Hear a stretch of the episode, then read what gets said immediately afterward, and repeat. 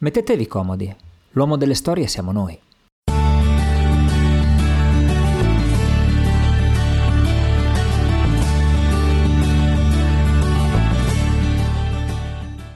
Perché ogni cosa che ci circonda è una storia, ce la raccontiamo o ci viene raccontata.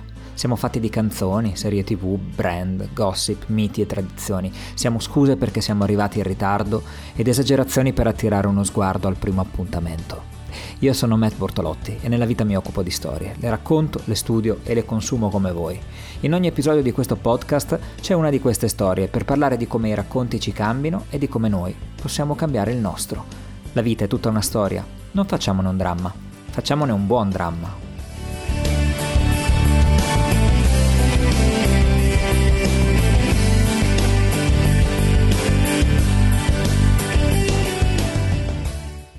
Puntata 9. La storia di una morte preventiva. Torniamo indietro nel tempo. A giudicare da come la gente è vestita sarà la metà degli anni 30. Il giovane non è a Milano da molto, si è trasferito in un piccolo appartamento di proprietà della sua fidanzata. Si sta impegnando molto per riuscire nel mestiere. Ha tutte le carte in regola per farlo, come gli aveva ripetuto più volte il suo vecchio compagno di università Cesare. È arrivato il momento di scrivere il primo articolo e il giovane si butta su una cosa di colore. Niente di trascendentale, sono i primi giorni dell'anno e con l'Epifania alle porte, cosa può esserci di meglio che un bel pezzo tranquillo? Un pezzo su un bambino che aspetta l'arrivo della Befana. Bello, no? No, niente bello, lo tronca di netto il capo. Non è abbastanza interessante. Il giovane chiede cosa non vada nell'articolo. L'articolo? risponde con una domanda il capo. No, non l'ho neanche letto l'articolo. Il titolo però non funziona. Il titolo è la cosa più importante. Va movimentato. C'è un bambino che non riesce a prendere sonno perché sta aspettando la befana. Cosa vuoi movimentare? Il titolo potrebbe essere Perché Gigetto non dorme, propone il giovane. Aggiungiamo un punto interrogativo, ok? Togliamo Gigetto, altrimenti si capisce che è tutto uno scherzo. La gente ama le cose forti, spiega il capo mentre sbandiera il foglio battuto a macchina. Non bisogna ironizzare, spiega. Il giovane punta tutto sulla befana. Chi è la vecchia misteriosa che va in giro di notte? Meglio, le vecchie vanno forte. Fai qualcosa in cui sbudellano una vecchia. Ma nel mio pezzo c'è un bimbo che non dorme perché aspetta la befana. Il redattore capo incalza il giovane. Bene, mentre il bimbo non dorme sente un urlo nella notte. Una vecchia viene sgozzata. Ma inventiamo un omicidio. Non scrivere in che zona succederà. Vuoi vedere che a Milano stanotte non sgozzano una vecchia? E così accade. Una vecchia nella notte viene davvero sgozzata. Questo è un tipico caso di cronaca preventiva. La versione originale alla quale mi sono ispirato è raccontata da Giovannino Guareschi nel suo Zibaldino. Le cose che ci raccontiamo e come le raccontiamo cambiano la percezione del mondo. Quella vecchia sarebbe morta anche se Giovannino quel giorno non ne avesse scritto? No, non è questa la domanda con cui vi voglio lasciare. Con buone probabilità la, la poverina sarebbe deceduta lo stesso. Quello che mi interessa chiedermi è quale sia la differenza tra una notizia e le parole che si usano per attirare l'attenzione di chi la dovrebbe leggere.